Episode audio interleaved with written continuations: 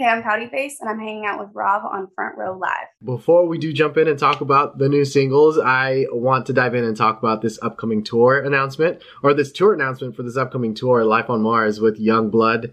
Uh, I feel like that's the best way to kick off tours coming back. Um, so dive me in, talk to me about uh, what you're looking forward to on this new tour. Yeah, so actually, when uh, when I figured out I was on the tour, I was in CVS and my manager called me and he was like, he wouldn't tell me who the artist was for the longest time. He's like, look, I don't want to get your hopes up. Um, I'll let you know if you book it. And then he calls me and he goes, guess what? You're going on tour with Yungblud. And I was like, no way. So I was trying so hard to keep my cool, but um, yeah, talk about a way to kick off live music. I think this tour is going to be so phenomenal. There's Palaye Royale, they got Upsahl, um, and just being on tour with Dom, I think is going to be such a great learning experience for me because, I mean, he's a phenomenal live performer. Um, and I, I think the most exciting part though is the fact that I'm finally going to get to see fans in in real life because I really haven't had any of that FaceTime with them um, up until until now. I love that this lineup, uh, everyone on this lineup is just full of energy. Um, and you are also with with your new material and stuff. Everything is just like in your face, and I love it because I feel like the experience being at these live shows is just going to be like worth this two year wait. yes, totally. Yeah, you gotta come. Yes, I definitely will. I definitely will. Now, as far as like you prepping for this tour, because it's gonna come real fast. So, how are you prepping um, for tour, especially after not being able to tour for so long? Yeah, so actually, I just, funny enough, played like my first live show like a week ago. Um, it's like a single song, but other than that, I've been in rehearsal rehearsal rooms. I've been running. I've been on the treadmill. I've been taking care of my body because I think that's the one thing that I've heard just from peers of mine and management and all types of um, people in the industry is that tour is so fun, but it's brutal. Um, and I just want to be able to put on the best show I possibly can every night for every crowd. Um, so really just getting my health mental health, physical health uh, in, into alignment. You got to learn to sing while you're on the treadmill, just uh, so we can. Yeah. Because your your music is, you know, it, it's it's full of energy. So I mean, in order to be able to sustain that for an entirety of a tour, you've got to be prepped and ready to go. Totally, and not to mention the fact that like uh, singing in the studio is a totally different beast as compared to like singing live. I'm gonna get the I'm gonna get the the moles in my ears. I'm gonna learn how to properly hold and sing with a mic, and I can't wait to play with live musicians. I'm so excited that like live music, music, guitars, drums, bass. I'm so excited that all of that is making a, a comeback. Yeah. Now, tell me a little bit about the impact that not having live shows had on your recording process for your new music, especially the ones that just dropped right now. So, not having that feel of the audience in front of you and that energy of being on stage, how would you say that it impacted you uh, during the, the recording process of these tracks? I think I was just going into it based on blind feel. Um, TikTok helped a lot actually because I was able to tease things and get a feel for what people were connecting with there. Um, but it definitely made it a little more challenging to not be able to see people's initial genuine reactions face to face. No, I gotta say, I really love out of these two tracks, I really love Pretty Boy. Um, the energy from beginning to end is just insane, and it gives me this like shiny toy guns meets uh, Le Tigre kind of vibe. I feel like you marinated, like I mean, obviously you created your own, but it's like I feel I can if you told me that they were inf- influences or inspirations, like I can totally see that. Can you tell me a little bit about the creative process of your music and kind of figuring out your own lane as an artist? Totally. Okay, so with that song, um, with that song, I went in with uh, it was actually a session that I wasn't going to go into initially. It was just one of those days where I was like, I don't really feel like I can write anything, but I went anyways, and thank God that I did because I ended up getting that song out of the process. And um, Mike Wise, who produced the song, ended up uh, just playing a few tracks. And I was like, whoa, what is that? It sounds so shiny and energetic and a little bit nostalgic and a little like garbage, not garbage, but like the band garbage, you know? And um, yeah, it, uh, my co-writer, Maddie, was like, well, what do you want to write about? And we just thought it would be such a cool concept. And I've never really heard anyone sing about this before. Um, just sort of flipping the expectations of what masculinity looks like and what relationships have to look like. Um, so, yeah, creatively, I think that also affects my process every time I'm trying to write about something that I feel like I haven't heard someone write about before. During this writing process, I mean, you've been writing for some time uh, on your own. So, getting to collaborate with different writers, different uh, writing collaborators, how does that kind of play a role in your in your mindset whenever you're writing new material? And how would you say that they helped you kind of be a better writer during these sessions? I think every co-writer brings a different flavor to the session.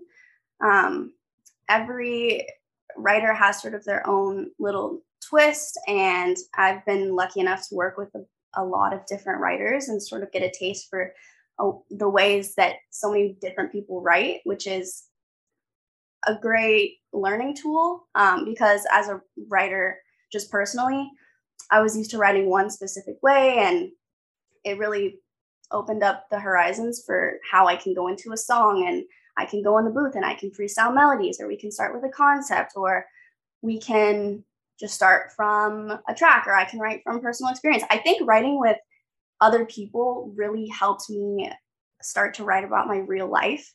Um, not that I wasn't doing that before, but I think I was doing that a little bit less. I think I was just making up stories a little bit more, and I was I was more interested in just the lyricism and the the way I was crafting an image. Um, so I think a lot of the music I'm putting out now still has that storytelling, lyrical root that I really care about, but a lot of it is more personal to me, which has been super cathartic and amazing. Would you say that you were scared to be vulnerable? Is that why you weren't writing it the way you were before?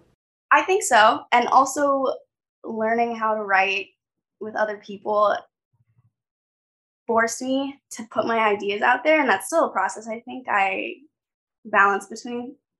Um, you know, it's it's a little scary sometimes to put out an idea and say have someone say, "Oh, that's that's not cool," or mm, "I don't think so." Um, I think I'm trying to take it less personally because I feel like all ideas are good ideas. Throw it out there. Um, so it's it's made me a little bit more fearless um, with with my ideas. I think and holding on a little bit less tightly to what I think is the right way. I mean, everyone thinks their lyric is the best lyric, but that might not necessarily be the case. So, what challenge would you say you faced uh, during the writing or the recording process of Pretty Boys and Boys Anonymous? So, Boys Anonymous was super easy because I just went into the session I was like, God, I'm so sick of this shit. Um, and I told my co-writers like the whole story and what was going on. I was like, dude, like, let's just write something addressing that. And my co-writer Maisie, she was like, what about, you know how they have Alcoholics Anonymous? What if we had Boys Anonymous? Like call our hotline, get help. And I was like, yes, that's so cool. It's so sick. Um, so Maisie really, really anchored in the concept. And from there, we took my perspective and my story and we integrated those two things. And then with Pretty Boy, that was more of a concept um, based writing session and I uh, yeah that one was also just super both both sessions were super easy super seamless and I think I didn't feel like I had to try really hard to get both of those songs out of me. Why would you say you wanted to release these two songs together instead of uh, putting them apart from each other? I've got a lot of music, dude. I have so if you even knew like the amount of music I have just sitting in a folder somewhere, um, don't get me wrong, it's great to release a single and be able to focus on that one single. But I felt like if I don't release both of them now together, I don't know when I'm going to release them.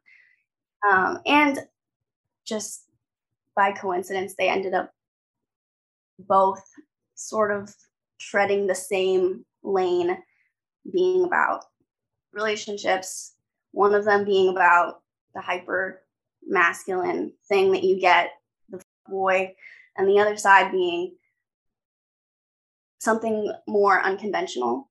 Um, so I, I, I just think that with this project, it just made sense to put them together. What do you feel you learned about yourself vocally during the recording process of these tracks? With Pretty Boy, especially, um, I think this is my favorite thing to do, and I don't know why. When we're writing, I will be very low key. I think I just want to sing through the song and you know, I'm sort of mumbling. I get the melody down. I'm thinking of ways I'm going to perform it when I get in the booth. Um, and with Pretty Boy, I remember that recording experience. I was like, this just feels good. I was like, I'm just going to give it absolutely everything I have. I had an hour to record it. So we are like, let's cut the vocals now. Let's get it done. Let's get it done. And I was just hyper focused on getting the most high energy, intense takes that I could. Um, so I really, if you listen to the song, I put my guts into that song. And I'd believe you if you told me that you just went into the studio and that was one whole freestyle session. Cause I, like, I can't, you don't have any room for breathing during the song. So, like, it doesn't seem like there was different sessions of writing uh, for for the lyrics of the song. Um, how did you go about that?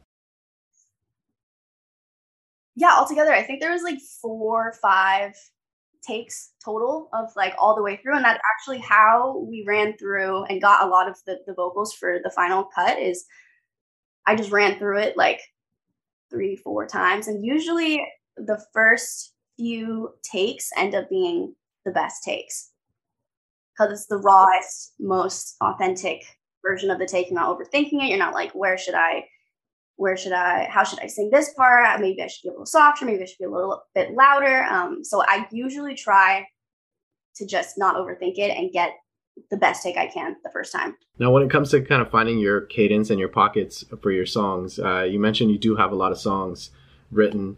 So how do you not sound the same on every song? I feel like pre, although they're in the same realm of uh, um, like relationship uh, wise, they don't really sound the same. So how do you go about as far as like figuring out your cadences and your pockets within every song that you're writing? That's a good question. I don't know if I think about it. I think I I think it just happens. I think um it's less about think, more about feel. How do these words make me feel? If I was speaking to the person who I'm directing this song at, how would I speak to them? If I was, if the song was written about you, how would I be sing, singing it to you right now? You know. And with your producers on these tracks, uh, how would you say they helped you kind of make your vision come to life? Like, how did they? Uh, what kind of input did they have in order to create it the way that they did for these final tracks?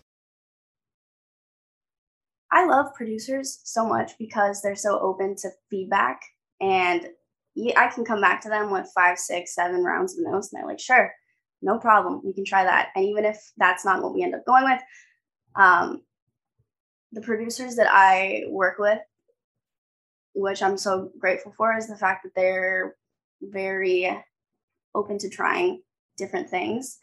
Um, I also, I also love a producer, which I think Mika, who did was anonymous, and Mike, who did Pretty Boys, um, I love a producer who nails the vocal. And if they hear something vocally that they want me to try, or if they want it to be more whiny, or if they think they're hearing something a little bit more waily or a little bit less energy, uh, they will tell me and give me some input. And it's it's all collaboration. So they've been awesome. Now, the fact that you were able to kind of test out your music, your your lyrics uh, through TikTok and being able to hear back from your fans, your audience, what kind of impact would you say that had on you kind of figuring out what your lane is as far as your genre or what kind of music you'd be writing? I found that on TikTok, a lot of my audience is female.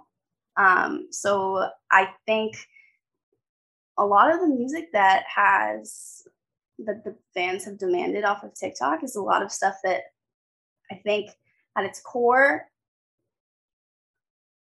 comes from a feminine perspective, but comes from a feminine perspective rooted in angst and rage.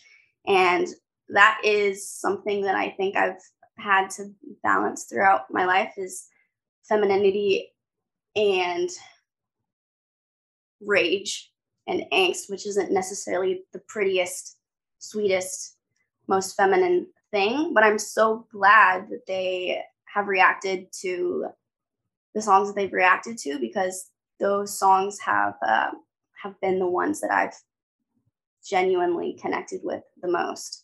So it's almost so interesting because because the songs that they're picking out make they just make sense. And even in the order that they're asking for them it just the way that they're collaborating with me to build the story it's crazy. It's like they're in on it but they're not. During the creative process of your music so far what have you learned about yourself that you didn't know you could do before or you didn't know about yourself before i can be loud i'm allowed to be loud um, i was always the quietest kid like almost to the point where i was mute, would not speak, don't call on me in class. I don't want to hear, I don't want to answer your questions. I was just a very quiet kid. And that's that's been so exciting for me to be able to, whether it be a, a, a character that I'm put, that I'm putting on or just a part of myself that I'm allowing to come out now. Um, I'm I'm allowed to be loud. That's awesome. Well, congratulations with the new singles and looking forward to this tour with Yungblud um, later on. I think it kicked for you. You're doing it in February yeah. um, of 2022. So I'm looking forward to catching you live. And thank you again for taking the time to do this. Sweet. Thanks for having me. Hey, it's Rob again. If you enjoyed this interview, please follow for more, and I invite you to head over to my YouTube channel, Front Row Live ENT, where I have thousands of video interviews with my favorite new and established artists. Once again, thank you for tuning in, and have a great night.